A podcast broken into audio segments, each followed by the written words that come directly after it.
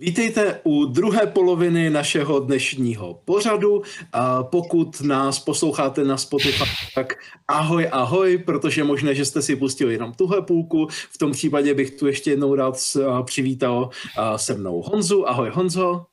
Zdravím tebe, zdravím všechny, co jsou tady s námi a zdravím diváky. Ahoj Matěj. Zdravím všechny. A ahoj Vašku možná. Já zdravím všechny posluchače, diváky a naše fanoušky. I mé kolegy ve studiu. Dobrý večer. Super skvělé. A v téhle druhé polovině, jak už jsme si nastínili v té první, se budeme ohlížet za prosincem 2020 a budeme se dívat, co vyšlo.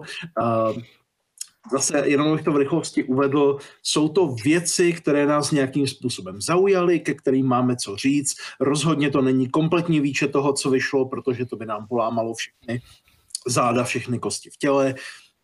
Prostě co nás bavilo, k čemu máme co říct z takového toho fanouškovského hlediska, ne úplně kompletní výčet, ale hele, je možné, že se prostě rozkecáme, nějak to, nějak to dopadne, držte nám palce, zkusíme, vrhneme se na to. A já bych to odpálil hezky rychle z ostra a odpálil bych to něčím, co by mě nikdo nečekal, ale odpálím to absolutkou Transmetropolitanu. Protože absolutka Transmetropolitanu dostala reprint a t- Transmetropolitan je série, která mě naprosto mega strašlivě moc bavila. Je, vycházela vlastně i česky, takže pokud jste na češtinu, tak ji zkuste sehnat tak, ale asi to bude o trochu těžší, protože už se nějakou chvíli neprodává, ale můžete si ji takhle pořídit hezky v absoluce, anebo v tlustých paperbacích, které taky vychází, ale jako by ho nic neřekl, toho je o absoluce. Série Vor- Vorena Elise z dystopické budoucnosti, ve které cynický novinář Spider Jeruzalém, který je tak trochu Hunter S. Thompson a tak trochu pár jiných povahových vlastností neustále sfetovaný, za pravdu se bijící cvok, který jde tvrdě po politicích a v naprosto příšerném světě, který je ale naprosto nádherně nakreslený, naprosto šíleně šíle, zabydlený nejšílenějšíma figurkama, jaké si dokážete představit a jo, je to, je to parádní jízda, je to něco, co vám vřele doporučím. A je to něco, u čeho mě mnohokrát překvapilo, jak neskutečně má Warren Ellis načteno, protože když se náhodou pustil do nějakého a, tématu, kde byly potřeba znalosti, jako třeba historie převádění vašeho vědomí do cloudu, tak se ukázalo, že má opravdu dobré znalosti a přesně ví, jak se to vyvinulo a vymyslel si k tomu i alternativní budoucnost, která do toho krásně sedí. Ale berte to lepší, už to nebude, absolutky jsou nádherné. Kdybych nezbíral paperbacky, sbírám absolutky. Přeskočil bych na Honzu, zeptal bych se Honzy na jeho první věc, která ho loni potěšila nebo nějak zaujala. Je to věc, o který budu muset mluvit jako první, protože si dáme tyhle ty věci rovnou za sebe a to jsou X-meni. X-meni patří k mým oblíbený sérii, eh, oblíbenýmu víceméně univerzu, mluvil jsem o nich v první půlce a X-meni eh, momentálně, které eh, píše jeden z nejlepších současných autorů, Jonathan Hickman, dostali uh, sérii několika sešitů v Giant Sizeu, jmenuje se to Giant Size X-Men. A všechny píše Jonathan Hickman a mají víceméně propojit ty věci, co se dějí v tom světě a trošičku uh, je uhladit, aby dávali dohromady uh, smysl. Každý z těch sešitů se věnuje jedné nebo dvou postavám a dává jim příběh na nějakých 50-60 stránkách. A je tam Jean Greyová, je tam uh, Namor, je tam uh, Phantomex, je tam Magneto a každý z nich má tady svůj maličký příběh. Uh, a já bych se zeptal, co má pro nás připraveného Matěj? Tak já mám nepřekvapivě připravený omnibus, který se jmenuje Uh, Marvel Cosmic Universe by Donny Cates Volume 1. Donny Cates, všichni ho známe probíhá, probíráme ho tady v podstatě skoro každý podcast. Je to komiksová superstar v tuhle tu chvíli. Píše skvěle a píše velký série. Takže Marvel se rozhodl tohohle toho jména využít a vydojit ho naprosto na maximum. Takže mimo to, že všechno mu vychází v paperbacích a v OHCčkách, tak se rozhodli, že ještě tenhle ten brand budou víc podporovat a dají tomu Omnibus vyloženě. Takže v tomto Omnibuse najdeme Thanose jeho, který se jmenuje ten paperback Thanos Wins, následně Cosmic Ghost Rider, který ho sám vymyslel, uh, Death of Inhumans a Silver, Silver Surfer Black a Thanos Legacy. Za mě z určitého úhlu pohledu je to super, protože budete mít na jednom místě několik skvělých věcí. Teď je ovšem otázka, do jak moc velký míry se vám to vyplatí. Tenhle ten Omnibus má jenom 500 stránek, což je reálně na Omnibus hodně, hodně, hodně málo. Z hlediska obsahového dostanete perfektní věci, ale tyhle ty věci jste schopný sehnat v jiných formátech, které jsou podle mě dobře dostupný. Thanos by Donny Cates, OHCčko, v pohodě se ženete ještě pořád. Uh, Silver Surfer Black můžete koupit v Treasure edici, který je velký, jako ten Silver Surfer podobenství, který měl Gabo ve videu. A je to krásný formát. Podle mě tohle, ačkoliv nejsem paperbackový, tak tu Treasure edici bych chtěl rozhodně radši, než to mít v Omnibusu. Protože ten, ta kresba je tak neuvěřitelná a psychedelická, že to chci, čím větší, tím lepší. A Treasure edice je větší než Omnibus. Takže v tomhle směru jednoznačně je lepší jít tudy. Plus teda Cosmic Ghost Rider je v tom Thanosovi. Jediný, co teda mimo tohleto vybočuje, je to Death of Inhumans, který jsem teda ani osobně nečetl, tak nevím, jak je to kvalitativně dobrý, ale obecně je to braný jako tu slabší věc. Každopádně myslím si, že by, že by bylo lepší z hlediska nás čtenářů počkat a dodat tam ještě Venoma, Guardians of Galaxy, Thora a mít nějaký větší omnibus, který by se i líp podle mě kouskoval, než v současnosti, kdy Cates ani jako moc nevíme, co bude psát a kam se vyvine. Těch omnibusů může být nevíme kolik, nevíme, jak budou obsahově velký. Nepřijde mi to jako dobrý směr z tohohle pohledu. Ale obecně Donny Cates píše suprově a tyhle ty věci jsou super. Takže doporučuji. Jirka si to koupil a byl spokojený, akorát sám říkal, že to je asi nejmenší omnibus, který má. A teď je otázka, chcete mít 500 stránkový omnibus za 100 dolarů? Když to třeba srovnám s Visionem od Toma Kinga v HCčku, ten má těsně pod 500 stránek a stojí 40-50 dolarů. Tohle je ta věc. Přitom ty věci jsou sehnatelné v zajímavých formátech. Ale jinak obecně doporučuji. Donny Cates je naprosto skvělý scénárista a všichni tady z nás ho máme rádi. Takže ano. A předávám slovo Vaškovi. Děkuji Matěji za slovo.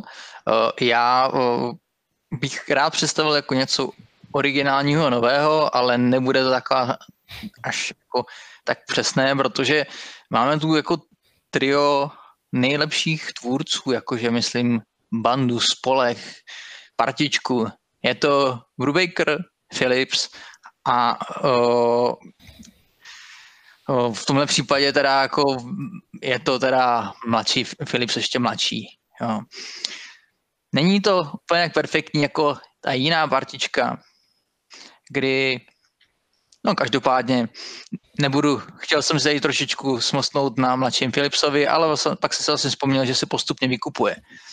Ale vykoupí se to je ta věc, kterou můžete zjistit v nové sérii Reckless. Reckless je série, která by měla mít výsledku tři knihy, Zase se Brubaker snaží, aby to byla jako série, ale zároveň, aby každá ta kniha byla stand alone, tak jak se tomu snažil do posud. Aktuálně je venku první HCčko Recklessu a není to prostě o někom, kdo je totálně prostě Reckless, kdo je prostě jako bezhlavý, jo, jako myslím, ale je to o Etanovi Recklessovi. Otázka je, opravdu to jeho příjmení definuje jeho charakter. Opět můžete si to přečíst v této krásné série. Pokud znáte nějaké věci od Brubakera, je to samozřejmě novodobý noir, stejná klasika, jede to ve stejném duchu, pro nás, Etana pro nás jeho minulost, jo, prostě zase, zase bude nějaký detektivní drama, melodrama, prostě napětí, sex, drogy, prostě vraždy, všechno, co máte prostě od Brubakera rádi, tak tady budete mít opět v novým nádechu v podstatě to samý, ale jiný, nevím, jak to ten pán dělá, ale prostě pokaždé to dokáže, že vlastně čtete to samý od něho a vlastně je to úplně jako jiný, je to úžasný, je to skvělý. A Stejně jako Marty McMoucha, já, já tady jsem se teďka vrátil do minulosti a zároveň se podívám trochu do budoucnosti, protože už se zároveň blíží i, i, i Friend of the Devil, což je jako další, další ta kniha z téhle série, která bude někdy v Dubnu nebo takhle. Takže tahle série běží, nebudou tam nějaký obří prostě prodlevy dalších chystání, takže pokud máte chuť na dalšího Brewbakera, Rekles je věc, po které se eh, dá snadno šáhnout a v relativně krátké době si můžete eh, navázat čtení zas u další knihy. Rád bych vám třeba přečetl, co o tom řekl eh, Damon Lindlof, který, který je tvůrce velmi známý, velmi populární, ale já nemám rád Lost a kluci nemají rádi Watchmeny od HBO, takže jako by nic neřekl. Předávám slovo zpátky do studia. Děkuju, Vašku. A aby si kluci náhodou nemysleli, že jsem nějak nemocný, nechtěli mi změřit teplotu nebo mě zavřít někde do blázince, tak druhou věc, kterou odpálím, tak už bude paperback. Všechno je v pořádku, všechno je v klidu a není to paperback hoda, jak je to krásný, tlustý 400 stránkový paperback. To, co mám rád. Začali jsme Warrenem Ellisem, budeme pokračovat Warrenem Ellisem. Začali jsme Transmetropolitanem, budeme pokračovat The Authority někdy někdo, Warren Ellis, si řekli, jak by asi tak vypadali Avengers, kdyby jejich autor sfetoval spoustu drog. Možná si to neřekl, možná jenom sfetoval spoustu drog a pak prostě napsal sérii o týmu, který vede uh, Jenny Sparks, neboli duch 20. století, ve kterém jsou Apollo, což je prakticky takový Superman, jenom je teplej, a Midnighter, který je prostě týpek, který vidí do budoucnosti všechny outcome, takže ve své mysli už vám rozbil hubu všemi možnými způsoby a ten boj ani nemusíte zkoušet. Ti ostatní, co jsou tam s nimi, jsou ještě šílenější než tady tihle. Je radost, je radost to číst. Uh, já ano, Honzo? Uh, jenom já mám pocit, že zrovna tyhle ty dva jsou spolu pár dokonce. Ano, jsou. Já jsem právě se k tomuhle dostal, když kdysi dávno v nějaké krvi, která vyšla, ještě ten časopis, tak byly popas, popisováni jako, že jsou teplejší než radiátor a byla tady úžasná, byla tam úžasná recenze na to, kdy popisovali, jak prostě všichni britští autoři v Americe musí předve, projít jako testem, během kterého sfetují holubý trus z okna a takové, aby prostě ukázali, že mají na to psát komiksy v Americe a jo, Tohle, tohle vycházelo pod Wildstormem, v reprintu to musí vycházet pod, pod Black Labelem, protože tohle není nic, co by bylo pro uh, mladší čtená, čtenáře. Sám jsem kdysi zkoušel několik prvních uh, paperbacků a teď se, teď chytím příležitost zapače si a dokoupím tady těchhle z těch tlustých. Už teď se nemůžu dočkat, svůj hype sdílím s váma. Jestli máte Elise rádi, tohle je kvalitní Elis. Směle do toho. Matěj, a ne, Honzo, co dalšího jsi pro nás připravil, prosím tě? Eh, já mám pro vás otázku. Eh, co se vlastně stalo s temným rytířem? To nevím, ale rozhodně by se to chtěl dozvědět. Dozvím se to, Honzo? Eh, to se dozvíš, pokud si přečteš komiks Whatever Happened, Whatever Happened to the Caped Crusader. Je to komiks, který píše Neil Gaiman. A nakreslil ho, pokud se nepletu, možná mě Gabo opraví, uh, Andy Kubert. Uh-huh. A uh, text uh, má dvě čísla. Přesto ho DC ve své uh, nehynoucí lásce ke komiksu rozhodlo vydat v, v hardbacku v několika různých edicích a je to jeden z mých nejoblíbenějších DC příběhů. Příběh uh, začíná tak, že všich, všechny postavy, které kdy znali Batmana, se vydávají, uh, vydávají na pohřeb. Vydávají se na pohřeb uh, člověka, kterého znali. A vši, všechny, jsou, to, jsou to hrdinové, jsou to záporáci, je tam komisař Gordon. A všechny tyhle postavy se vydávají na pohřeb temného rytíře. Víc k tomu komiksu asi říkat nebudu, má dvě čísla a je podle mě jeden z nejlepších Batmanovských příběhů, co kdy vzniknul. A teď vychází v další HC edici, takže pro vás další způsob, jak si pořídit tenhle perfektní příběh. Uh, Gabo původně chtěl mluvit s Matějem, tak já přepojím na Matěje a zeptám se, Matěj, máš ty něco, co se ti líbilo v prosinci? Mám a myslím si, že když už si takhle krásně načal Batmana, tak je na čase pokračovat v Batmanovi, že jo, logicky. A já tady budu mluvit o Omnibusu, The Rise and Fall of the Batman Omnibus od Jamesa Timiana IV., jak my ho tady familiárně nazýváme. A tady je potřeba zmínit jednu důležitou věc. Série Detective Comics byla dlouhý roky známá jako ta nejdřív hlavní a potom vedlejší série k Batmanovi pak už to převzala hlavní řada Batman a Detective Comics byl takový doplněk v podstatě. A v Rebirthu se právě DC rozhodlo tuhle tu sérii trošičku upravit. Takže se stalo to, že ji převzal Timian a tu sérii koncipoval tak, že hlavní roli přebírají Batmanovský vedlejší postavy a Batman tady funguje jako mentor. Takže máme tady Retrobina, máme tady Spoiler, Orphan a záporáka Clayface. Celý tenhle ten tým vede Batwoman. A musím říct, že já jsem byl hodně skeptický ohledně této série. Ostatně i po tom, co to strašně každý hypoval. A musím říct, že to strašně dobře funguje. Je to velmi příjemná týmovka. Hrozně mě překvapuje, jak dobře ty vedlejší Batmanovské postavy spolu dobře fungují, mají mezi sebou dobrou chemii, jsou dobře napsaný. A je to opravdu zábavný reálně. Plus teda Batman je tady opravdu jako ta vedlejší mentorská figura. Ten hlavní, nebo ta hlavní, je tady ta Batwoman. A já mám hrozně rád postavu Batwoman v komiksech. Postava Batwoman od Grega Raky, posléze od Williamse III. je fakt dobrá, podle mýho. Takže tady jsem byl rád, že dostala prostor, protože tady solo řada v Rebirthu je sračka prostě. Každopádně tenhle ten omnibus má 50 sešitů. Má v sobě celý kompletně run Timiana na Batmanovi, který začal v Rebirthu, posléze končil v DC Universe. Má tady uh, sešit z uh, tisícovky detektiv komiksu, je tady Annual a jsou tady příběhy z Night of the Monster Man. Má to skoro 1300 stránek za 150 dolarů. Opět se tady budu odkazovat na já vím, že to je strašně trapný přepočítávat stránky a řešit cenu, ale myslím si, že tady to nemá absolutní smysl. Obsah je super. Problém DC je v tom, že ty omnibusy jsou teď za prvý fakt mega drahý vedle Marvelu, to je jedna věc. A druhá, ta kvalita je špatná prostě. Vy dostanete dražší produkt, než je Marvelský omnibus a je, nekvali- a je méně kvalitnější. Což shledávám jako obrovský problém v tomhle směru samozřejmě z hlediska té knihy, jak bude držet hřbet a tohle to všechno. Ale obecně obsah jako to, co tam píše Timian, je super.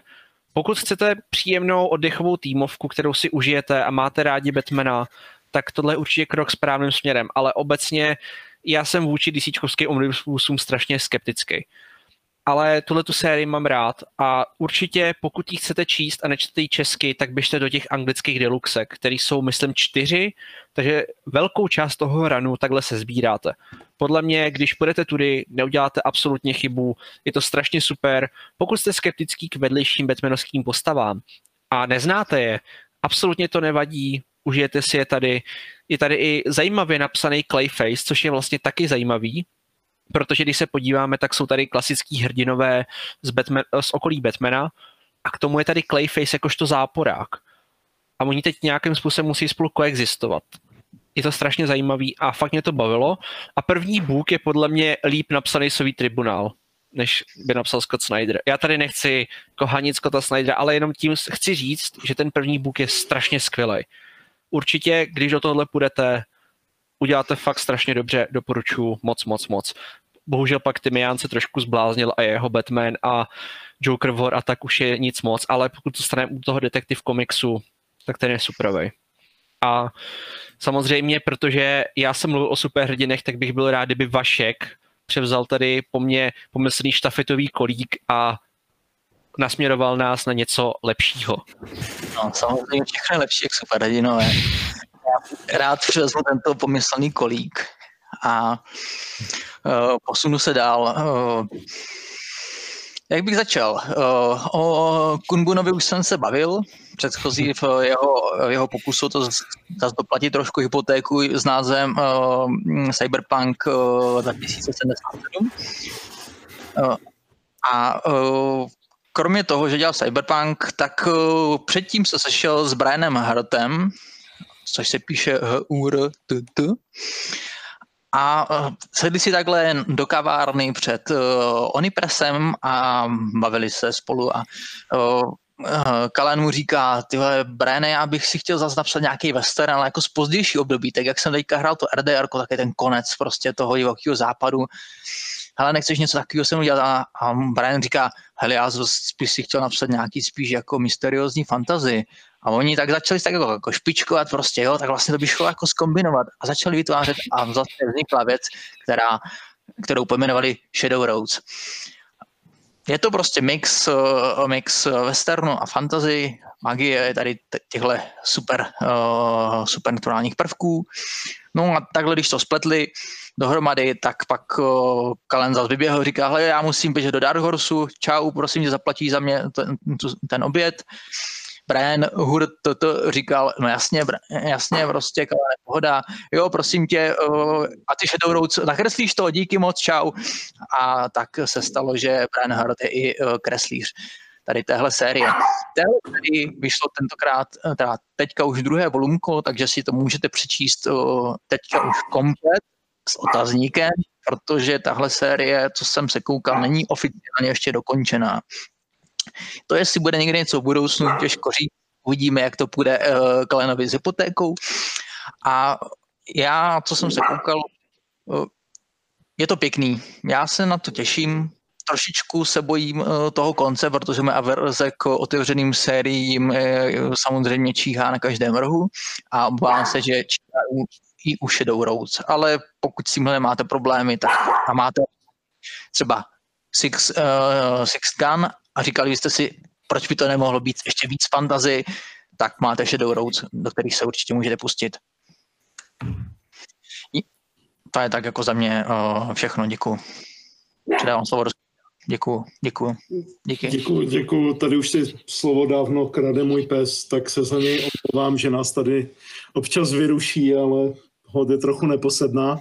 A měli jsme tady Elise, měli jsme tady Elise a do třetice, ne, dobře, nebude Elis, už mi došel na seznamu, ale co tu máme, tak je docela zajímavý počin, kterým je Alien, The Original Screenplay, který vyšel v, v pevné vazbě pod Dark Horse Comics. Je to taková srandovní situace, protože na jednu stranu všude slyšíte, že Marvel má práva k vetřelci. Spou je všude, kam jde, spou je na obálky, chlubí se tím, kde to jde a do toho Dark Horse, které mělo práva ještě nedávno, tak ke konci prostě vytlačilo všechno, co mohlo vytlačit s vetřelcem, dokud to ještě prostě šlo, poslali to do obchodu, nemluvě o tom, že ještě jim dojížděli nějaké rozjeté série a nemluvě o tom, že nějakým bohužel nikdy nedovychází, což mě ale nenadělám, tak jako tak. Máme tu vetřelce a máme tu jeho, rovnou jeho originální scénář. A tím nemyslím originální scénář, to, co jste viděli v kinech, ale úplně originální scénář, tedy jak vypadal předtím, než byl zpracovaný do filmu. Než se tam prostě změnilo, co se tam mohlo, dalo kde změnit. Je to scénář, který prostě v roce 1976 koupil 20th Century Fox a se kterým tvůrci tady tohohle komiksu pracovali a snažili se na něm změnit úplně nejméně, co šlo.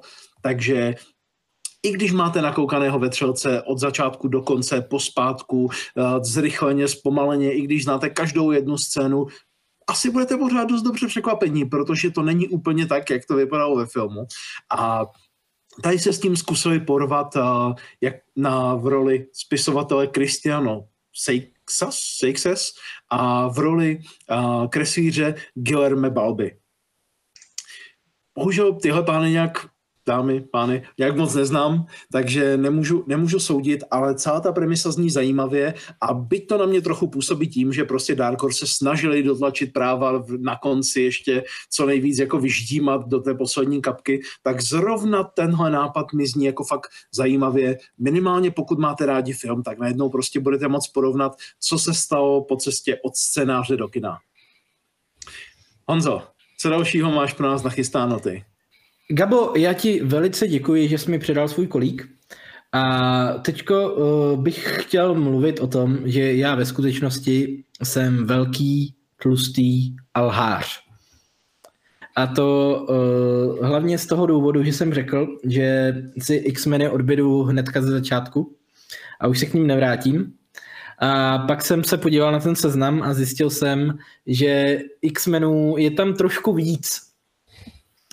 Teď bych rád mluvil o klasickém X-menovském komiksu, eh, který se jmenuje God Loves, Man Kills. Je to, je to komiks od Chrise Clermonta, Eh, a je považovaný asi za jeden z jeho největších počinů a to hlavně z toho důvodu, že funguje naprosto, naprosto samostatně. Můžete ho číst, aniž byste měli nastudovaných 50 let X-menů. A je to vlastně eh, příběh o rasismu. X-meni hrozně dlouho fungují jako alegorie eh, a tady je to asi vidět nejvíc ze všech různých X-menovských příběhů. Navíc Claremont je kulturní X-menovský autor, asi největší X-menovský autor.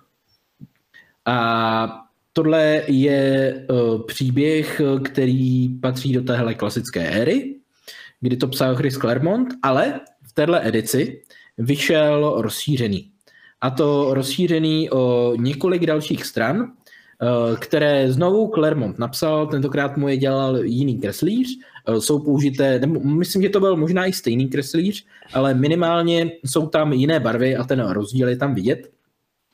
Ale jedná se o rozšířenou edici, o, o práci Chrise Claremonta, a pokud máte rádi X-meny, a nebo naopak chcete tak trošku uh, zvlažit nohu ve světě X-menů, tak tohle je podle mě jeden z těch ideálních momentů, kdy můžete. A mě by zajímalo, jestli něco dalšího má pro nás Matěj. Jednoznačně mám. A byla by škoda nezůstat DC, takže pojďme mluvit o DC. Pokud už náš podcast sledujete delší dobu, tak jste si všimli třech věcí. První je, že tady hypujeme Donnyho Gatese. Druhá věc, že já hypuju Toma Kinga. A třetí, že tady všichni hypujeme sérii Wonder Woman Dead Earth. A je to tak. Wonder Woman Dead Earth je boží, boží, boží, boží, strašně moc boží. Kdy, kdybych ji měl načtenou kompletní, tak bych ji dal určitě do svojí topky, kterou jsme na konci loňského roku dělali. Já jsem ji bohužel ještě nenačetl, protože jakmile jsem to začal číst a zamiloval si to, tak jsem si řekl, tohle chci číst na papíře, v hezkém formátu, doma, chci to mít v knihovničce. No a minulý měsíc se nám poštěstilo. Vyšla deluxe edice, nebo respektive prestige edice tohohle komiksu. Protože, a my jsme si to tady vysvětlili milionkrát, takže prostě prestige formát je to obdelníček v podstatě, nebo čtverec, není to prostě klasický, klasický komiksový formát tohle to je dokonce komiks, který si Krev vybrala. Eh, Honzo, prosím tě, eh, Krev, jaký má e-shop? Já nevím, jestli, jestli na tohle už mám odpovídat. To jsou takový osobní útoky poměrně. Jako stále se opakují a jako ano, Krev má e-shop, má, má kvalitní komiksy, vydává je. Um, můžete je koupit třeba na www.obchod.krev.cz. Um, jo, děje se to. Kdo, kdo příští se Honzi zeptá na ten e-shop, tak mu stlumím mikrofon na 20 minut a má smůlu. Díky, Gabo, díky. Já jsem rád, že konečně tady dostávám trošičku respektu. Jakože Honzo vyslumím mikrofon, jsem myslel.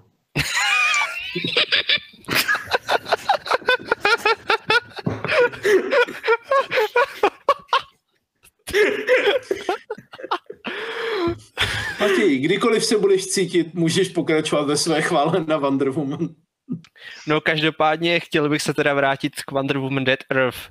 Krev si ho vybrala, že ho chce v rámci Black Labelu vydávat, protože očividně Black Label se lidem z krve fakt hodně líbí a chtějí ho tady vydávat. A není zatím snad lepší varianta, kromě White Knighta od Murphyho, než Wonder Woman Dead Earth.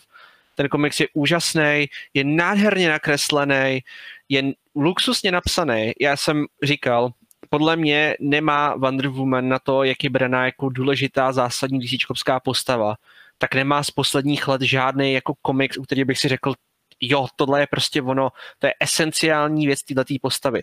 Batman má takových komiksů mraky, Superman má takových komiksů mraky. I to, že Wonder Woman, která je braná jako třetí pilíř DC, to nemá. Ty rany jsou takový nějaký, řekněme. Jsou OK, ale nejsou prostě takovej ten to zásadní, co potřebujete číst k tomu, abyste fakt jako si řekli, že tohle je ta Wonder Woman. A podle mě Daniel Warren Johnson tohle to dokázal. Prostě přinesl Wonder Woman, která je pro mě osobně zásadní, která je neuvěřitelně emočně silná, která je luxusně napsaná, hlavně říkám nádherně nakreslená. A strašně se těším, já to ještě teda, tohle je jedna věc, kterou si z kraje tohoto roku chci objednat, chci do ní co nejrychlejší době jít protože chci to mít doma v tom krásném formátu a chci si to užít opravdu, protože tohle opravdu za to stojí.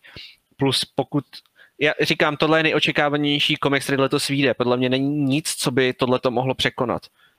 Na nic jiného se netěšte, všichni běžte prostě, pokud to chcete česky, tak nastupte ke krvi a prostě všichni si to předobědnejte. Tohle potřebujete mít doma. Opravdu, skutečně, bez srandy, letos nevíde asi nic od Toma Kinga, předpokládám, takže a nevím, jestli od Donnyho Catese, takže pokud tyhle ty dva letos tady nevídou, tak tohle je ta věc, kterou si máte češtině koupit.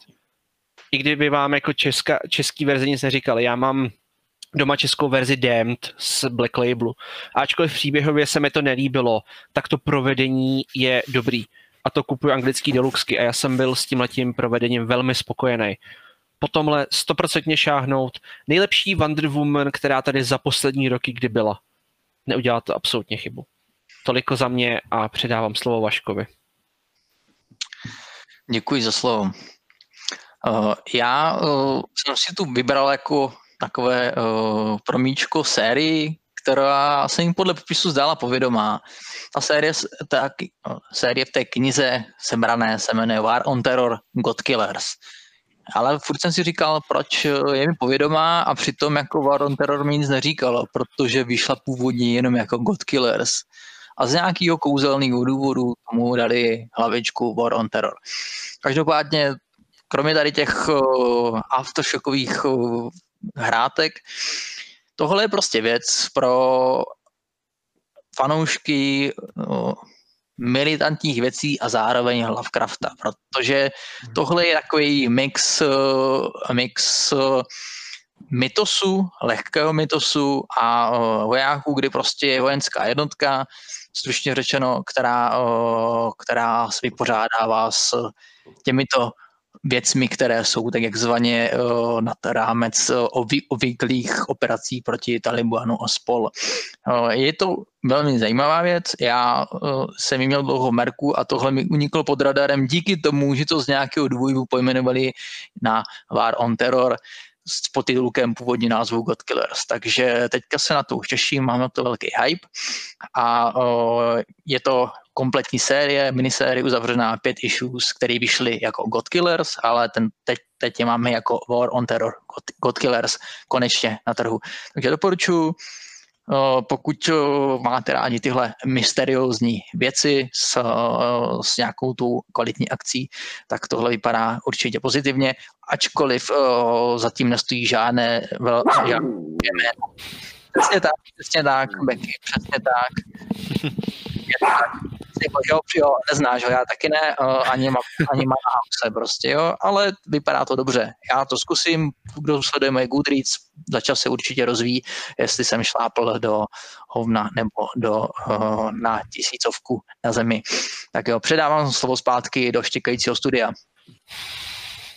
A já doufám, že budu schopen povídat, aniž by mi to bez přerušoval čím dál víc. Promiň, Becky, musíme se na chvíličku rozloučit. A já bych pokračoval zase něčím trošku jiným než doteď a tím něčím jiným bude Green Lantern, který jo, na jednu stranu patří mezi velmi oblíbené hrdiny, na druhou stranu nemá zase nějaké úspěšné filmy, které by ho podporovali v jeho kariéře úspěšného, uh, úspěšného komiksu tady u nás. Takže jste se s ním asi neměli možnost seznámit úplně tak moc, pokud nekupujete komplety, ve kterých se zase objevil, ale přece jenom DC, KH komplety měli tu smlouvu, že byli spíš o Supermanovi, o Batmanovi a ten Green Lantern se tak nějak míhal na pozadí, ale ať už jste ho četli, ať už jste ho nečetli, musíte, potřebujete, chcete číst Morrisonovu sérii. Morrisonova série je Green Lantern ve vesmíru, kam patří, a je psaný naprosto, naprosto, naprosto parádně. Je to, je to akční, je to čtivé, je, má to všechno, a máme vš, má to všechno, co prostě můžete podle mě chtít od Green Lanternovské série. Je to nádherně nakreslené. A jediná, jediná věc, kterou tomu dokážu momentálně vyčíst, je ta, že první díl vyšel v paperbacku a druhý zatím jenom v pevné vazbě, takže jako majitel paperbacku z první, první série nečekám, kdy vyjde paperback druhé, jestli vůbec, ale DC ukázalo, že časem dovydává, že to jenom prostě se chviličku počkat, takže pokud jste jako já paperbackový, tak si počkejte a bude to tady. Jestli by krev měla někdy něco vydat o Green Lanternovi, tak věřím, že chytí zrovna tady tohle, protože ale Morrison píše fakt parádně, má spousty a spousty, spousty fanoušků, jenom na tomhle našem podcastu by, vám, by vám ho tady kluci vychválili do nebes a Matěj na mě mává, že chce něco říct, takže Matěj? Určitě si k tomu nechci vyjádřit, tady je přesně vidět ten model toho DCčka, kdy oni už kašlou na ty paperbacky, protože já, když jsem se právě koukal, co vyšlo, tak přesně tohle se taky mi tam ukázalo. Já jsem byl úplně fascinovaný, že za klasický hardcover který má v sobě nějakých šest sešitů, tuším, opravíš mě když tak, myslím, že bylo šest tam, tak uh, chtějí 30 dolarů. 30 dolarů stojí Deluxka. Přijde mi to už jako moc tlačení na pilu, teda musím říct. A jsem z toho, jako já, který jsem si kupoval Green Lantern na tu první sérii, tak se cítím jako zahranej trošičku do kouta v tomhle směru ale jinak samozřejmě ten Green Lantern je superovej, jenom se nejsem jistý, jestli je tolik, tolik přívětivý pro českého čtenáře, jako je například ten Jeffa Jonese, který úplně obrací ten mýtus toho Green Lanterna a je takový víc friendly pro nové čtenáře. Tohle opravdu si užijete v případě, že znáte Silver Age. Pokud se neorientujete, tak si, je to, jste schopni si to dohledat ale je to už těžší na pochopení jako cokoliv od Granta Morrisona. Nejsem si jistý, jestli bys to tady úplně uchytilo. To ještě jsem chtěl doplnit. Jo, jako, jo asi je, je fakt, že ten hype mám asi obrovský, ale byť jako Silverage právě moc značitelnou nemám, tak pořád mi přišlo, že ten příběh je neskutečně kvalitní. Je výborný. A člověk buď dohledává, nebo prostě, já říkám, just go with the flow, jakože prostě čekáš, kam ti ten příběh zavede, tak to pořád, pořád uh-huh. funguje. A jenom bych dodal, že DC jasně bojuje s těma paperbackama, ale zrovna nedávno vydali paperbacky věcí, které vyšly snad před rokem v HC, od té doby bylo ticho po pěšině a najednou byly paperbacky, tak jsem se naučil čekat, naučil jsem se, že uvidím a oni dřív nebo později ten paperback vydají, aby prostě vydojili víc a víc. Uh, Honzo, co dalšího? O tebe můžeme čekat. Uh, já bych měl další zvídavý dotaz. Chtěl bych se zeptat, co se vlastně stalo s mužem zítřka? Ví to někdo? Pokud to nevíte, tak se to můžete dozvědět a je zajímavé, že přestože se, že budu mluvit o komiksu od DC, tak vám tohle všechno řekne Alan Moore. Protože Whatever Happened to Man of Tomorrow je jeho, je jeho verze posledního příběhu se Supermanem, která vychází momentálně v nové HC verzi.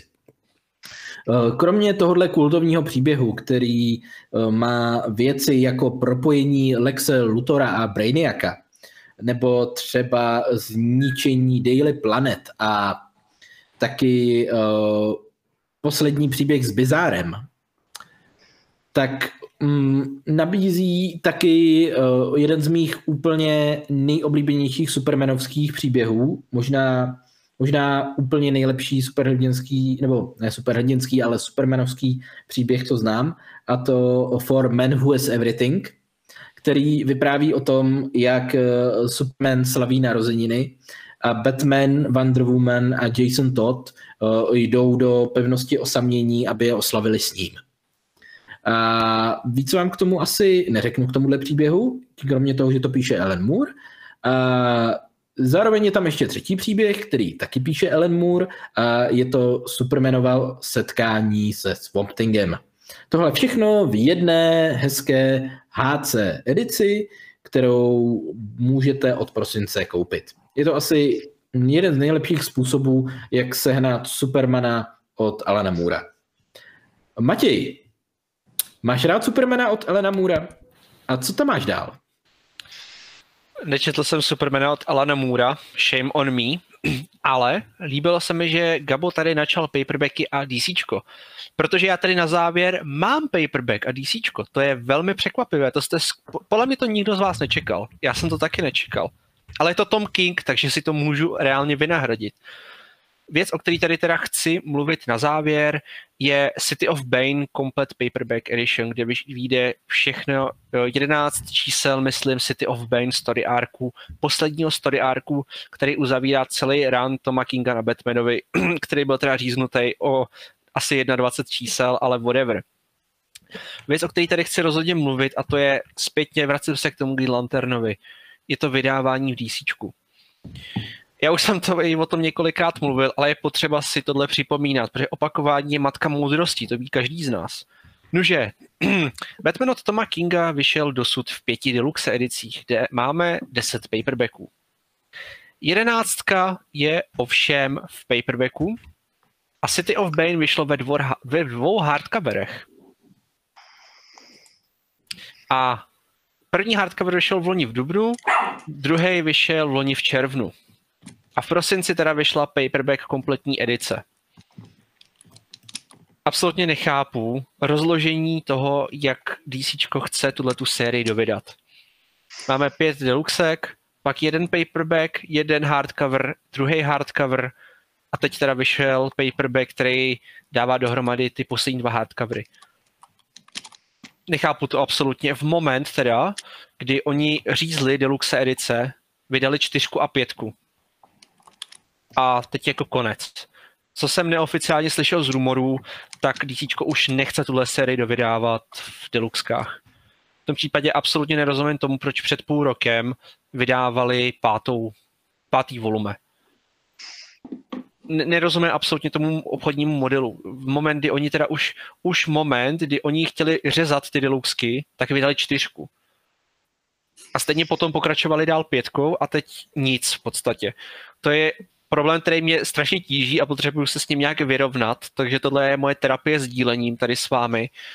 Hrozně mě to tíží, protože ten run naprosto miluju a pokud ho i vy milujete, tak eh, můžete sáhnout po tomhle paperbacku, protože ty dva hardcovery stojí dohromady 40 dolarů. Tady za 25 máte kompletní City of Bane. Navíc Gabo má to 340 stránek, takže bys to dal kategorizovat jako tlustý paperback. Jo, rozhodně. No, každopádně ale já jsem ještě teda k City of Bane nedošel, to se musím přiznat, že z příběhového hlediska vám nejsem schopný říct, jestli je to opravdu dobrý a jak to funguje. Ani jsem se ještě nedostal k Batman Catwoman, ale tohle je potřeba tady zmínit, všechno tohleto ohledně toho vydávání. A je potřeba zmínit, ať teda v tom případě, když už zařízli tyhle ty hardcoreové věci, ať radši sáhnete po tom paperbacku. Core přijde mi strašně zvláštní několik, nejdřív vydat hardcover edici, který do té doby nevycházely, a po půl roce teprve jít do paperbacku nechápu to, absolutně tomu nerozumím. Jsem zvědavý upřímně, tady jako fakt bez srandy upřímně jsem strašně zvědavý, jak se k tomuhle tomu postaví krev, protože je logický, že oni toho Batmana od Kinga dovydají. Jsem zvědavý, jestli se oni vydají tou cestou, že to rozdělají na dva paperbacky, nebo udělají jeden velký, protože mě to strašně zajímá reálně. To je taková moje vsuvka, ale pokud chcete číst v originále Batmana od Kinga, tak asi z finančního i obecně prostě z morálního hlediska je asi lepší do tohohle toho, protože ta představa, že máte pět deluxek, pak máte jeden paperback a pak máte dva hardcovery, mi přijde naprosto stupidní. Tak to už si fakt radši kupte tu Complete Edition. Ale nerozumím tomu vydávání, ačkoliv tenhle ten run strašně miluje. To asi můj nejoblíbenější run, který jsem kdy četl. Toliko za mě. To, tohle jsou všechny věci, které mě z prosince přišly nějakým způsobem zajímavý a předávám slovo Vaškovi. A děkuji za slovo, Matěj. Já tady mám nachystanou další věc, která je od IDW, jmenuje se to Wellington a je to od eh, Delia Dawson, Arona uh, Monkey a uh, Piotra Kovalského, což upozorňuji, není tušák z Madagaskaru. Uh, určitě se mě zeptáte, kam zmizel Honza. Nevíme. Ale taky byste si mohli zeptat, Wellington, no před chvilku mluvil Vašku o tvém oblíbeném tématu uh, bílých mužích, co bojují s monstry. Tohle bude určitě něco jiného. Bude to určitě sexuál k tomu nemo, ne, nemotornému, ale dobrotivému medvi, medvědovi Paddingtonovi, co? No já bych vám na to mohl říct jedině, protože ne. Jedná se totiž o vévodu Wellingtona, známého anglického hrdinu, válečného, dekorovaného, který, což mnozí neví, byl údajně podle Delaje a Arona uh, velkým lovcem uh, oblud, strašidel a dalších věcí nadpřirozených z různých mytických a folklorních příběhů. A my tady máme konečně paperback, takže by mohl spozornit i Gabo, kde tyhle příběhy jsou pěkně pohromadě a vy si je můžete stejně jako na úvodní obálce uh, vévoda z Wellingtonu u ohně, u krbu se sklenicí whisky krásně vychutnat.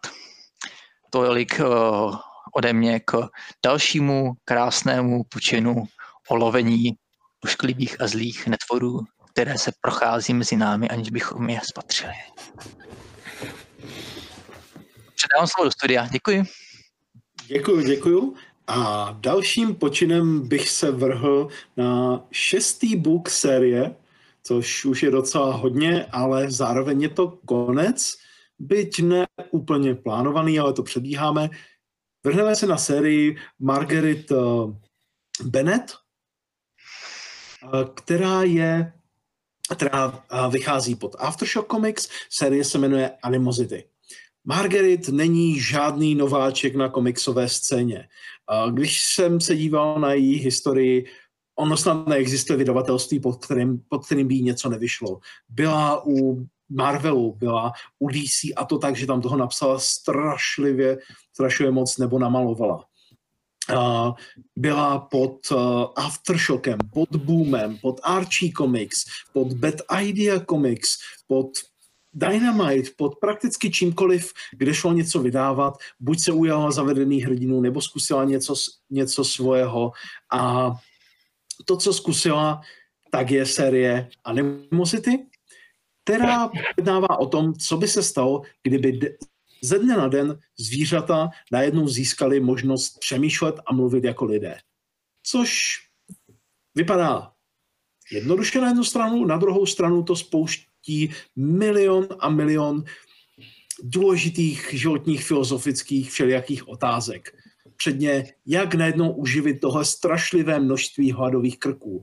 Protože přece jenom v okamžiku, kdy zvířata začnou mluvit, tak už je neetické pro lidi je jíst. Nemluví o tom, že zvířat je mnohem víc než lidí, takže by tuhle tu bitvu prohráli. A taky, že ji prohráli ve většině případů. A Nemluvě o tom, že zvířata si momentálně zavádí pořádky a tak je najednou neetické, aby masožravci žrali jiná zvířata, protože proč by jim to mělo být dovoleno, že jo? A tak se, tak se přemýšlí, co s tím, jak s tím. Roztáhlo se to na šest knížek, které měly trochu kolísavou kvalitu. Vždycky mě jedna, jedna bavila, druhá bavila míň a asi to budou mít fanoušci podobně, protože tady s šestou knížkou byla série Aftershockem utnutá. Není to vlastně plánovaný konec, bylo to spíš takové, že už asi, ne, asi nebyly prodeje, asi už nebyla cíla, kdo ví. Jinými, jiné, jinými slovy, tady to, tady to končí, ale i tak si myslím, že Animosity stojí za přečtení, protože má jedna zajímavé buky, má některé zajímavé čísla, je to vlastně napínavý příběh holčičky, která putuje se svým psem, který se jí snaží chránit a snaží se jí dostat za jím a, a bratrem do bezpečí jiného města. Vyšly bokem i jiné série, které byly ještě o něco méně úspěšné než samotná Animozity, takže ty bych vám taky úplně moc nedoporučoval, ale pokud vás tady tahle ta myšlenka zaujala, vrhněte se na to, teď už může i Vašek, už ví, že je to komplet, už ví, že nic jiného nevíde, tak už může s klidem, s klidem číst. A já, já se čekám, jak právě. Už můžeš. A já se zeptám Honzy, co četl a poprosím ho, aby nedával slovo Matějovi, protože Matěj už říkal, že nic nemá. Eh, dobře, eh, souhlasím, je čas tlumit Matěje. A eh, já bych rád mluvil o svém oblíbeném autorovi, který se jmenuje Maxwell Prince. Maxwell Prince napsal sérii jako Ice Cream Man, napsal třeba Poslední dny Jidáše, a napsal taky sérii Jeden týden v knihovně. E, série, o které chci mluvit, se jmenuje, teď mi to vypadlo, e, King of Nowhere. King of Nowhere e, je o muži s neznámou historií, o kterém jenom víme dle jeho slov, že se může kdykoliv probudit kdykoliv patrně asi rád uh, párty a tyhle ty věci, ale jednoho dne se prostě probudí ve městě, kde žijí podivné, ale vážně, vážně podivné existence. Uh, je tu třeba uh, muž, který má sedm rukou, je tu muž, který má obličej obráceně a s jeho nejlepším přítelem se v tomhle podivném městečku, kterému se říká Nowhere, stane Sumec. Přesně tak. Sumec. Eh, je to série, která dost kresbou i tím, že se to odehrává na malém městě, které působí kanadsky, eh, prezentuje jako něco od Jeffa Lemíra. Je to míň eh, šílené na levely toho, jak pracuje Maxwell Prince, ale stále je to mnohem šílenější než spousta sérií, co hm, pravidelně vychází. A já vám to můžu eh, rozhodně, rozhodně doporučit. I když to se týče věcí od Prince, je to, je to slabší. Ale stále poměrně zajímavá série. Já se zeptám uh, Václava a zeptal bych se možná už poměrně uh, přímo. Václave, já bych si rád přečetl něco třeba o samurajích, třeba o Roninech. Nemáš, nevíš o nějaké sérii, která by tohle třeba splňovala? Uh, děkuji Honzo, že se zeptal. Uh, já bych tu jednu sérii měl, ale ona by to mohla splňovat, ale vlastně zároveň nesplňuje. Pokud někdo uh, čte Goodreads moje, tak uh, ví, že sérii, která se jmenuje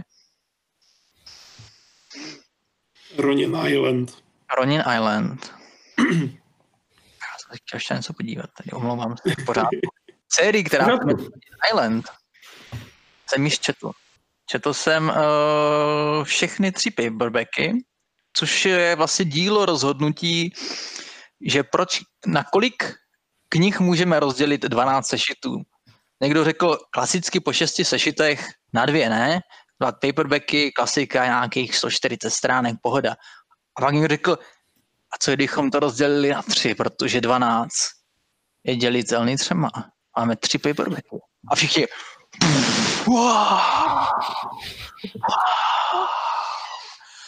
Což já považuji za odporné rozhodnutí, eh, jediné odpornější rozhodnutí, které aktuálně teda čtu a taky padlo, padlo v sousedním nakladatelství Dark Horse a to u Sword Daughter, kde si někdo řekl, máme tu devět sešitů příběhu to se blbě dělí dvouma. A uděláme první o čtyřech a další o pěti. Nebo první o pěti a druhý o čtyřech. A pak se vás ozvalo někdy ze zádu stolu nějakého internisty. A co kdybychom udělali tři o třech? Tři krát tři je devět. A tak ty tři, tři dokonce hardbacky. To, to už abychom jako šli úplně jako na dno hardbacky. Eh, i takovéhle hrůzy se dějí. Já vím, jsem mluvil hodně o lovcích prostě monster, ale prostě i mezi lidmi žijí monstra. A vznikají...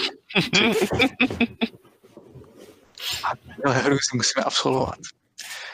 Zpátky k Roger Islandu, který nepochopitelného důvodu je rozdělen na tři paperbacky. Jak jsem říkal, kdo sledujeme uh, Goodreads, tak ví, že jsem to četl a jako uh, the, the last expert on uh, feudal Japan in Czech uh, jsem se na to těšil, protože to, jak tady Honza se těšil, uh, zaváněl samurajema. Uh, moje nadšení v podobě čtení trošku opadlo, ale když jsem to viděl v seznamu, který tady Gabo vytvořil, tak jsem si řekl, půjdu do sebe a uh, zkusím o tom uh, pohovořit. Takže já jsem se tady připravil na to. Mám tady uklidňující koule. Takhle budu točit a budu hovořit o tomto uh, krásném komiksu.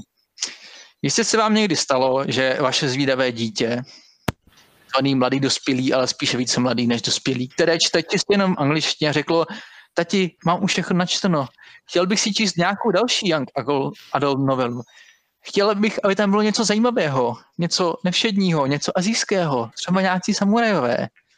A táta mu řekl, jakoby v mém případě, ale teď máš rád zombíky. A on řekl, no to mám, ale přečil bych se rád něco samurajích. A vy jste mu řekli, no tak to počkej, mám tady rovnou dvě témata v jednom. Ronin Island. Mladíci, mladý muž a mladá dívka, každý z jiné kasty úplně od zvráceného konce, se setkají, aby zachránili své přátelé i nepřátelé před takovou zombie houbovou apokalypsou, která pustoší feudální Japonsko. Je to geniální příběh, bude se ti rozhodně hodně líbit, je to paráda, dobrodružství, spoustu věcí tam dává smysl, a je to vlastně nakreslený pro mladé dospívající. Takže tohle je Ronin Island. Uh, pokud uh, nemáte infantilní vkus nebo tady takového toho ducha v sobě, asi radši račujte někam dál. Třeba napište do, zajděte na web krev.cz, najděte si kontakty, napište Jirkovi Pavlovskému, kdy vyjde Lone Wolf and Cup, že chcete něco samurajského, v pořádku, ale pokud máte v sobě tu infantilitu, nebo máte právě, jak jsem popsal, tohoto člena rodiny, dítě, syna, synovce, uh, dceru, Bůh ví koho, kdo má rád tyhle věci a čte takhle skvěle v angličtině, tak potom tady máte Rodin Island. A vyšel ten třetí závěrečný paperback, který zavírá tuto dlouhou 12 sešitovou sérii, která potrebovala tři paperbacky. Děkuji za slovo a uh, předávám studia. Mně se líbí, jak si Vašek točí těma kuličkama, prostě aby nedopadl jak Krimer, aby tam měl ty malinký kuličky, který si bude točit tím jedným prstem nakonec. Přesně to samé jsem si říkal a právě jsem si říkal, jestli Vaška jako upozornit na to, že mu Sword Daughter vychází po třech sešitech, když jsem viděl, že ji teďka čte na Goodreads a no, sám už na to přišel a sám už trpí, jako jsem trpěl já, který jsem jí dokonce pro boha kupoval a už nikdy víc. Já, proč to nemohlo být v jednom hardbacku? Proč to museli být tři? No, byly to hardbacky, ne, Gabo? Nepletu se. Jo, byly to tři hardcovery za neskutečně odporné peníze vzhledem k tomu, že vevnitř byly jenom tři sešity. To je jako... A mluvíme no. o klasických jako 24 stránek sešitech? Ano.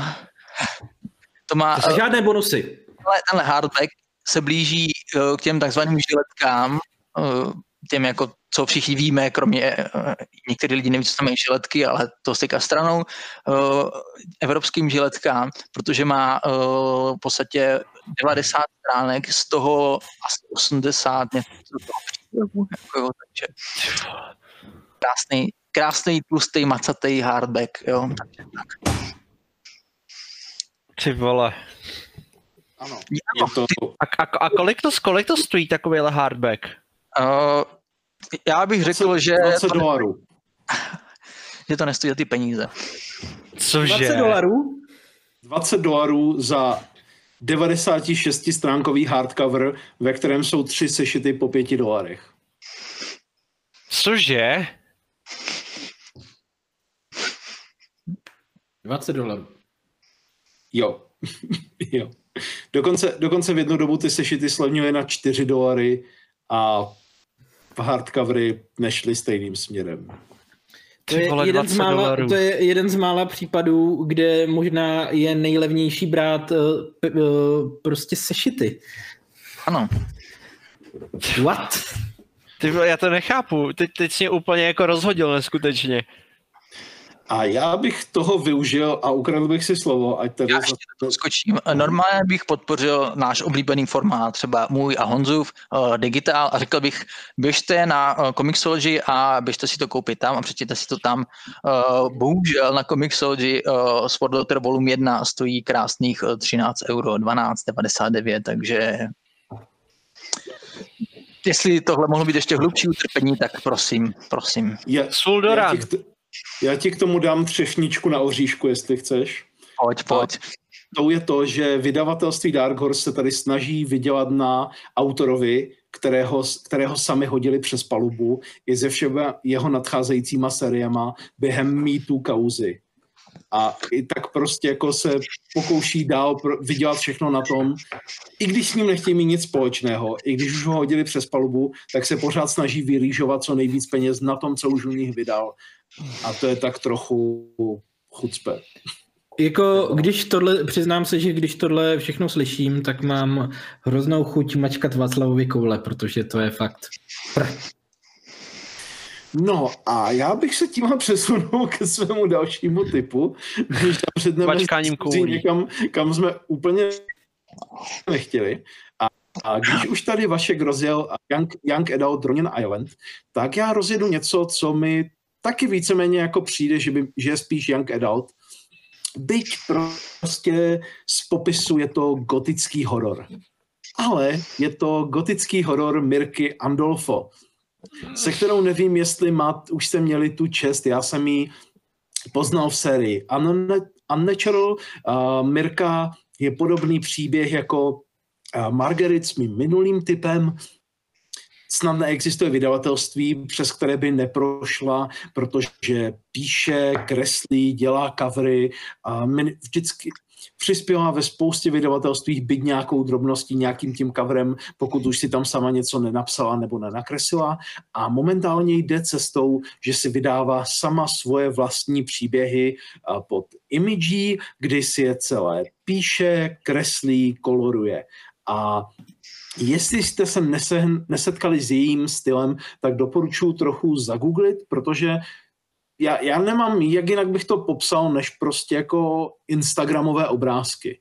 Ona prostě fakt jede ve stylu, jaký, fr, jaký mě osobně sedí k takovým jako uh, vymazleným obrázkům, které se mají líbit co nejširšímu uh, publiku a které mám tak nějak jako právě spojeny s Instagramem, s jeho filtry a dost za to může právě i její kolorování. Ale na druhou stranu musím říct, že zrovna tady v tomhle gotickém hororu, který se odehrává v zimě a v takovém jako méně barev, mělo by to být méně barevnější prostředí, by v jejím podání není, tak v okamžiku, kdy se rozjedou vlastně ty monstra, které jsou hlavní u, úloze, tak tam se mi to kolorování zase na druhou stranu jako osobně líbilo, takže tam, tam mi to k tomu sedí, byť prostě to ani trochu nejsou barvy, které si vybavíte, když se řekne gotický horor. A abych, abych to nějak vlastně přiblížil, je to série Mirka, Mirka Andolfos Mercy, které vyšel první paperback, a už je vlastně reklama na druhý, který se má jmenovat Merciless, tím pádem vám asi jasné, že konec bude tady tak trochu otevřený. A co se příběhu samotného týče, ona Mirka ho napsala a nemůžu říct, že by psala nějak špatně, nebo tak pro, má prostě jenom tu nevýhodu, že její příběhy mi nej, nej, nikdy nepřijdou moc originální. Což je co říct, když se tu bavíme třeba o Unnatural, který je příběh o sexy prasátku, a doslova sexy. Ona vážně kreslí prostě takové to soft porno, to už nejde nazvat jinak. A které žije prostě ve fašistickém státě, kde se nesmí pářit vlastně mezi druhově a zároveň se do toho zaplete mysteriózno a všechno možné, ale přitom ono celé se to tak nějak děje po velmi klišovitých linkách, tyhle z jejich příběhy. Vlastně nikdy to není úplně nečekané, ty průběhy, když máte hodně načteno, tak už víte, jak se to bude celou dobu vlastně ubíhat, ubírat, jak co dopadne, jak, jak bude, jste tak říkajíc o krok napřed před tím dějem polovinu času. ale to není jak nějak vůbec špatně někdy.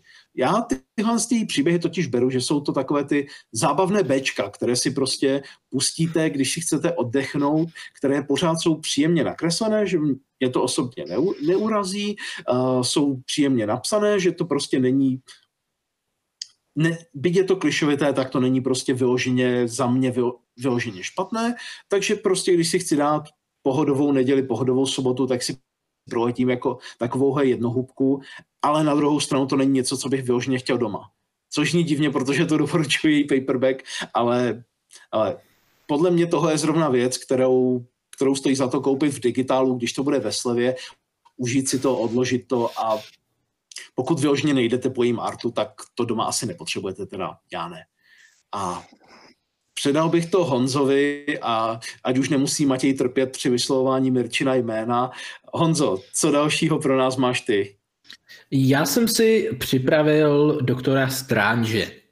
A nejenom klasického doktora Strange, ale něco mnohem zajímavějšího. A to doktora Strange, který je skutečný doktor.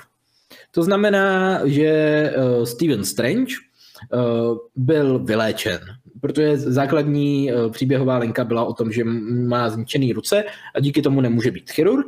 A ve své nové sérii, víceméně minisérii, protože vyšlo šest dílů, a já si nejsem jistý, jestli jim do toho hodila vidle korona, nebo prostě to tím uzavřeli, ale další čísla už nevyšly. Každopádně Doktor Strange je už klasický doktor, chirurg, je nejlepší, co se týče chirurgie. Každý chce, aby byl právě on její chirurg a odmítá kombinovat chirurgii s magií. Protože jak to tak bývá, když čarujete, tak magie si vždycky vezme něco na zpátek a on nechce, aby se tohleto převedlo k jeho pacientům. Ale jak už to tak bývá, když jste mák supreme a máte tu krásnou kápi, tak někdo chce navštívit váš domov, někdo chce zničit dimenzi, eh, objeví se eh, nějaká dormama, která chce zničit celý vesmír a vy, vám nezbývá nic jiného, než se vydat do akce proti dormamě. A o tomhle je vlastně tato minisérie, která právě teď vychází. Vlastně vychází v Collected edici. A já bych předal slovo, nevím, jestli máme už něco pro Vaška, nebo... Uh, tak já se zeptám, Gabo, zbyli jsme tu jenom dva. Uh, máš něco, tím bys upoutal moji pozornost, která je menší než pozornost zlaté rybičky? Zkusil bych to. A zkusil bych to tak, že se tě zeptám, jestli jsi slyšel o sérii, která vychází pod Imagí, o sérii, kterou píše Kieron Gillen, který tě teďka zaujal uh, se svými Eternals, kterou hmm.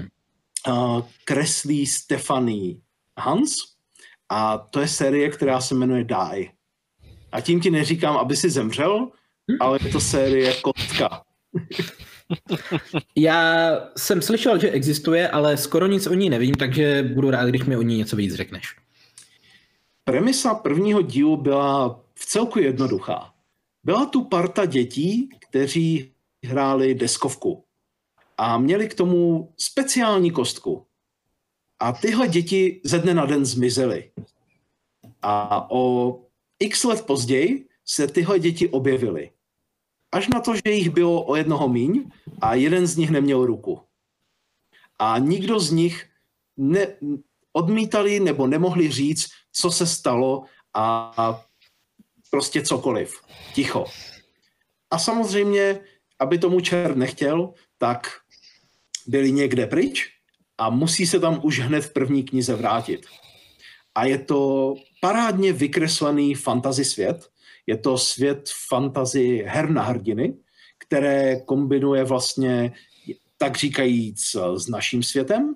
A mně se na tom strašlivě líbilo, kromě kresby a samotného příběhu, který je fakt parádní, akční, dobr, dobře čtivý, tak se mi líbilo, jak Kieron Gillen uchopil tu hru na hrdiny že vlastně každá ta postava tam má svoji roli, ale nejsou to takové úplně normální role. Není to, že jeden z nich by byl prostě normální válečník, jeden z nich by byl normální kouzelník, ale každý z nich měl roli napsanou sobě na tělo podle nějakých svých vlastně vlastností a ty role samozřejmě to ty role samozřejmě měly nějaké způsoby, jak se jim mstít zpětně a takové. A už jakkoliv se první kniha tvářila přímo čaře a že to prostě bude jednoduché, tak už v první se ukázalo, že celé to vlastně ještě úplně trochu jinak, než čekáš a že tam půjde o něco trochu jiného. A teď vlastně loni v prosinci vyšel třetí book, u kterého si přiznám, nejsem na 100% jistý, jestli už je to úplný konec, ale vím, že už, anebo jestli je to teprve konec vlastně ranu dalšího, ale je fakt, že už dva měsíce žádný nový sešit nevyšel a žádný nový sešit nebyl oznámen, takže bych uh, tak nějak tušil, že by to mohl být úplný konec. Což by vlastně lákalo i Vaška k tomu, aby si to konečně přečetl teda až si ověří, jestli mu náhodou nekecám samozřejmě, protože říkám, nejsem si na 100% jistý, ale, ale vřele. Výborně se to čte, krásně to vypadá, má to tři, má to tři buky a pokud tě někdy pokud tě někdy bavily hry na hrdiny, tak tady si to můžeš vlastně dát tak trochu s jiným twistem a od Kierona Gillena, který hele, už tě teďka přesvědčil, že umí psát svým Eternals, takže kdy jindy mu věřit než teď, Honzo, co? Máš pravdu, jako z toho, jak jsi o tom mluvil, tak je to série, na kterou se rozhodně chci podívat. Minimálně zkusit pár čísel, ale díky tvému hypeu bych i řekl, že to bude kvalitní série. A já na oplátku bych ti doporučil eh, co jiného než mutanty. Eh, a to konkrétně eh, nové mutanty, které právě vychází v Omnibusu. To znamená, jedná se o několik různých ranů. Většina z nich je od Chrise Clermonta, který to psal celou dobu.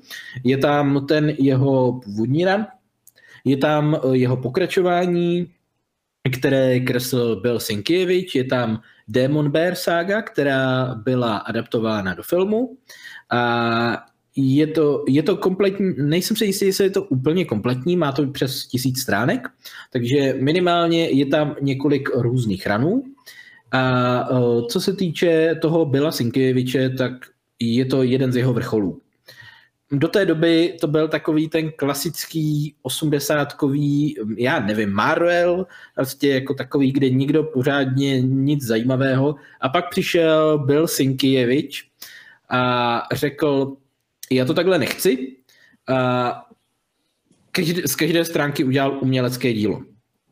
Uh, New Mutants uh, pod jeho kresbou jsou nádherná hororová záležitost, kde se podíváš na téměř jakoukoliv stránku, můžeš si ji vytisknout a pověsit na zeď a říct si, OK, mám doma umělecké dílo, protože takhle Bill Sienkiewicz pracuje.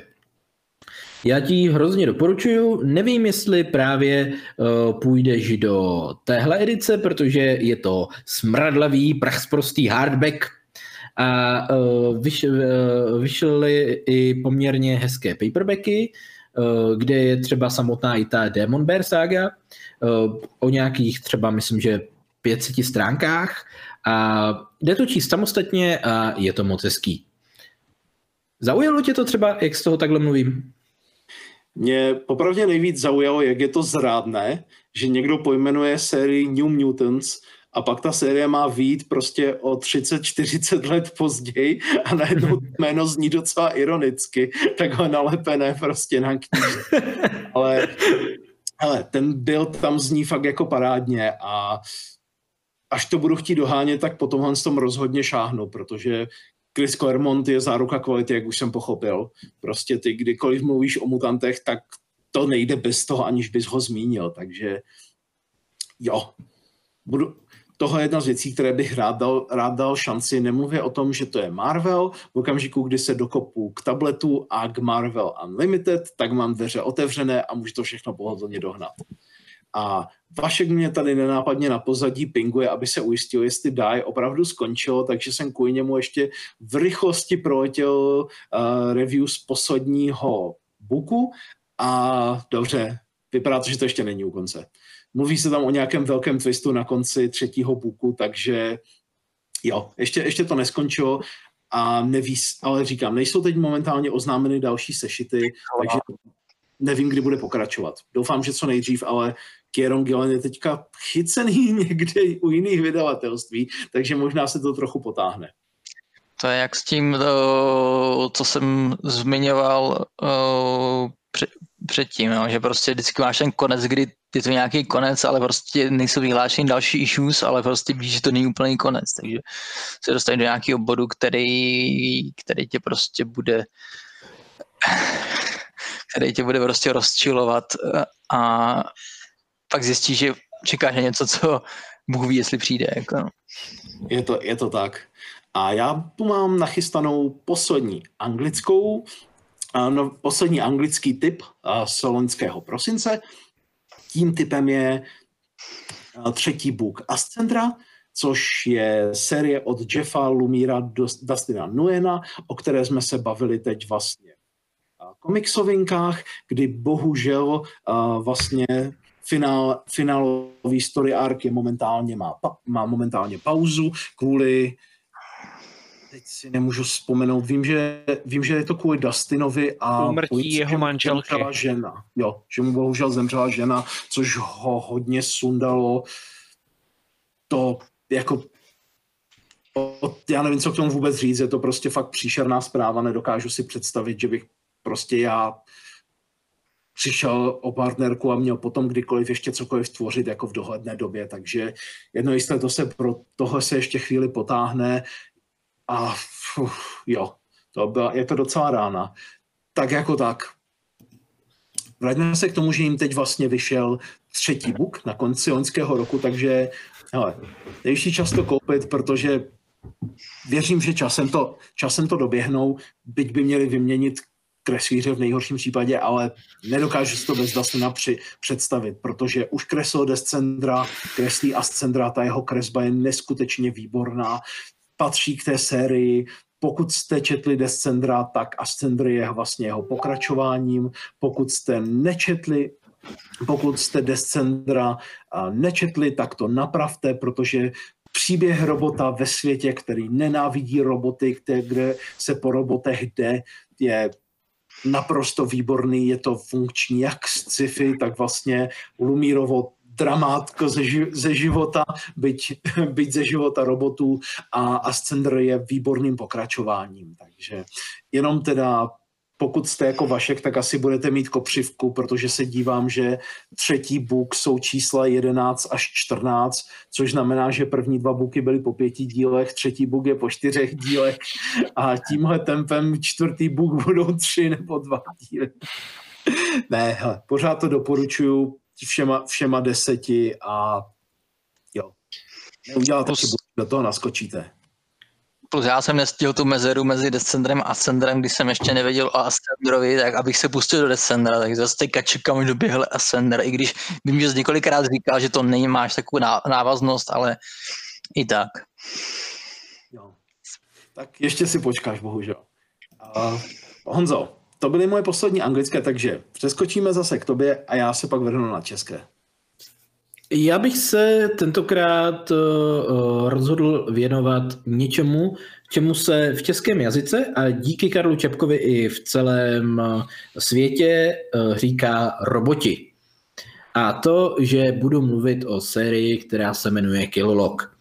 Mělo by se jednat, já jsem to nedočetl, takže nevím, jestli je to uzavřené Vašku, ale mělo by se jednat o, mělo by se jednat o sérii, která má šest čísel a je o čtyřech robotech. Nevím, jestli je to daleko v budoucnosti, anebo jestli je to úplně jiný svět ve stylu Star Wars, ale jedná se o příběh čtyřech robotů, kteří žijí ve světě robotů, kteří jsou potrestáni za své zločiny tím, že musí trávit čas sami se sebou protože eh, jak, jak řekl Emanuel, nemůžu, eh, peklo jsou ti druzí. Nevím, jestli to teda řekl Emanuel, nemůžu Kant, nebo jestli to řekl někdo jiný. Nietzsche to možná řekl, nebo možná to řekl někdo úplně... Gabo, Gabo už to googlí, výborně, máme tady Gaba. Ale každopád...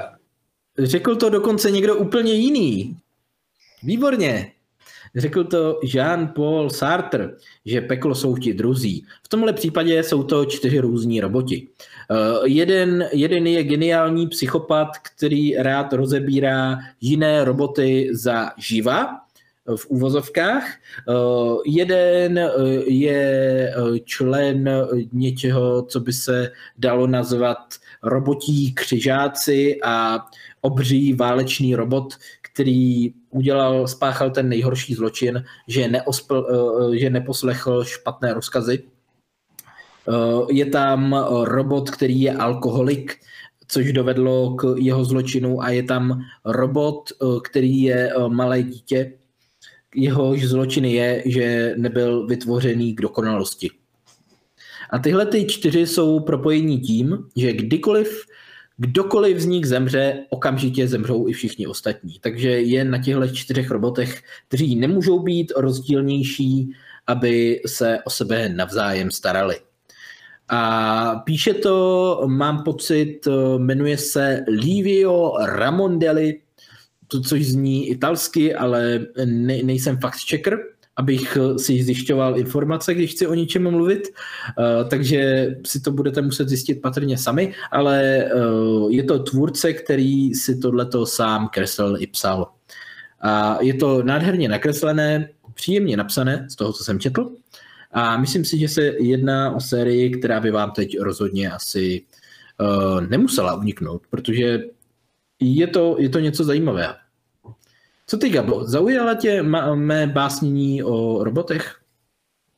Já už jsem roboty dokonce zkoušel, první sešit, a říkal jsem si, že si to pak někdy dočtu. Takže víceméně se mi to připomněl a hele, na moje roboty si navázal svýma robota, máme to hezky se, sehrané a já už bych se tady přiblížil do finále, mám tady nachystané dva poslední komiksy, ale udělám to tak, že jeden z nich dám jenom jako čestnou zmínku a pak odvykládám ten druhý a rovnou předám slovo Honcovi, aby už řekl jenom svůj poslední kousek a budeme se s vámi moc rozloučit, protože už tak se s náma vydrželi rekordně dlouhou dobu a ale uf, jste dobří.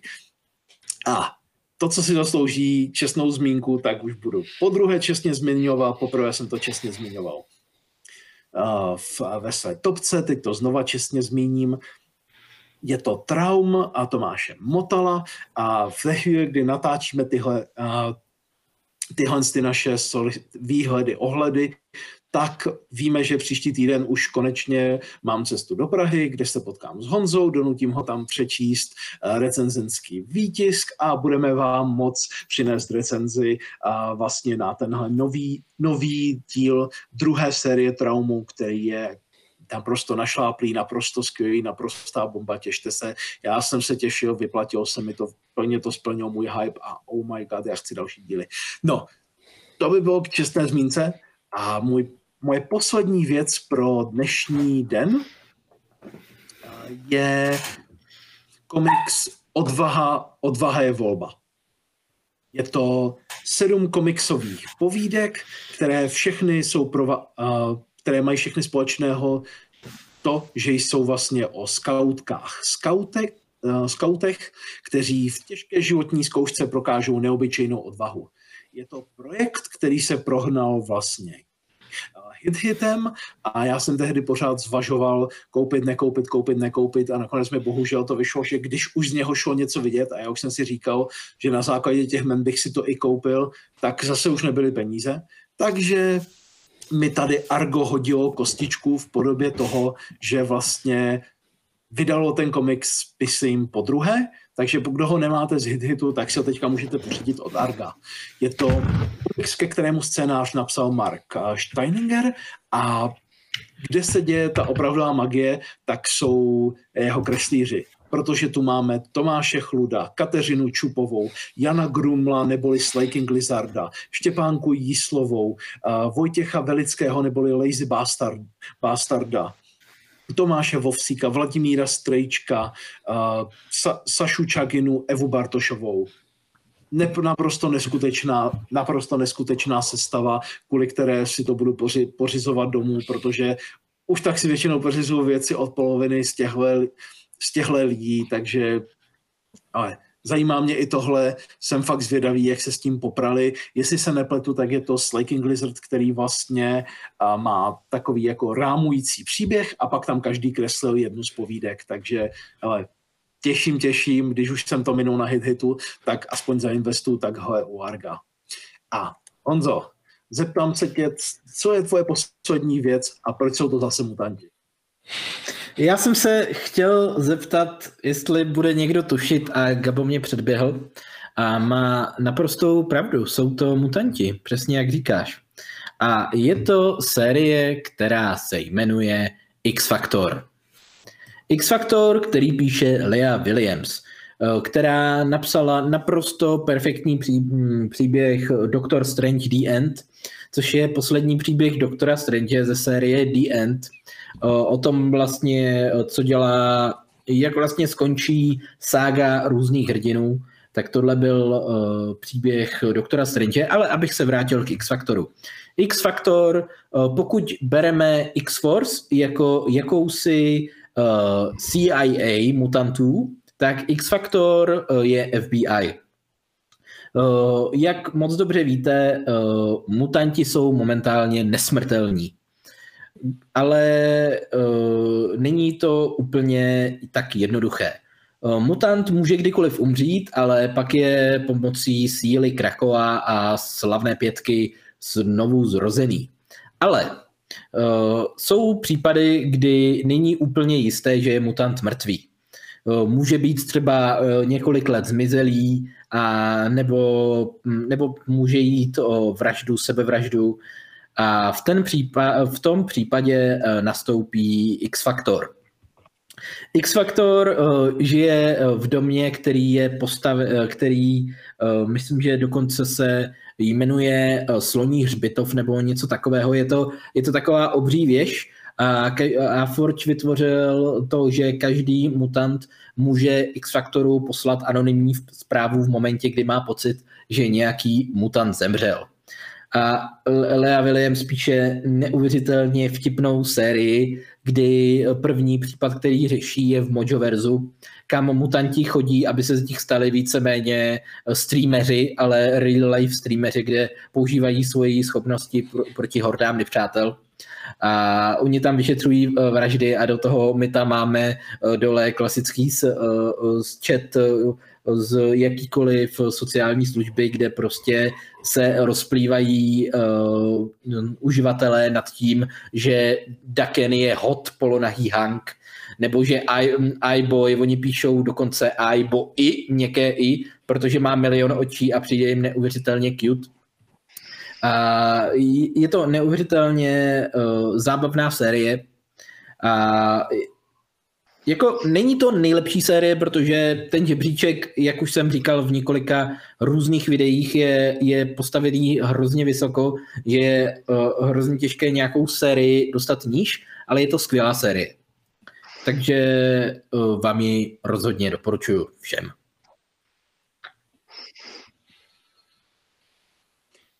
Honzo, ale moc, moc, moc eh, děkuji, děkujeme. Eh, rozhodně děkujeme eh, stejně tak Matějovi, děkujeme děkuji Vaškovi.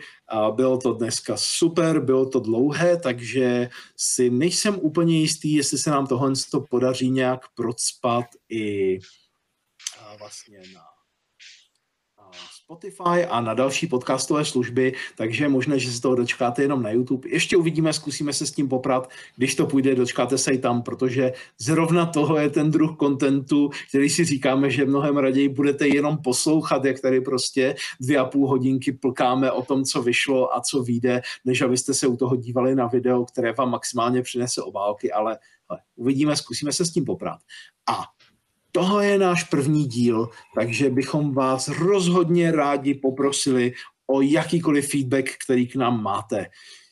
Jestli se vám to líbilo, jestli se vám to nelíbilo, jestli to máme pojmout jinak, jestli vám máme přinést méně informací a víc titulů, nebo vám přinést méně titulů a víc informací k ním, jestli vám to vlastně vyhovuje délkově, nebo byste rádi něco kratšího cokoliv vás napadne, budeme fakt rádi za váš feedback, protože tohle je náš první pokus o tenhle typ kontentu. teda už jsme tady doporučovaček měli milion, ale tohle je první doporučovačka, kterou vlastně bereme tady tím tím způsobem a jak jste si možná všimli, tak jsme se ohledli jeden měsíc zpátky a jeden měsíc do budoucnosti, což dost dobře udělám, můžeme udělat další měsíc a ten měsíc potom a můžeme to tak dělat klidně každý měsíc po zbytek roku, po zbytek našich životů po, i po zbytek našeho vědomí někde v cloudu, jak vám to bude vyhovovat. Hele, je to plně na vás, fakt prosím, jestli máte nějaký feedback, tak nám ho dejte, nechte nám ho na YouTube, nechte nám ho na Discordu, nechte nám ho jakýmkoliv na Facebooku, na Instagramu, jak se k nám prostě dostanete, budeme za to rádi. A tím bychom se s váma rozloučili, takže ještě jednou bych rád poděkoval Honzovi. Já děkuju. Matějovi. Děkuju. A Vaškovi. Děkuji. A děkujeme vám, našim sledovačům, posluchačům, doufám, že jste si to užili a na viděnou, naslyšenou u nějakého z příštích našich kontentů. Čau, čau. Čau. Zatím.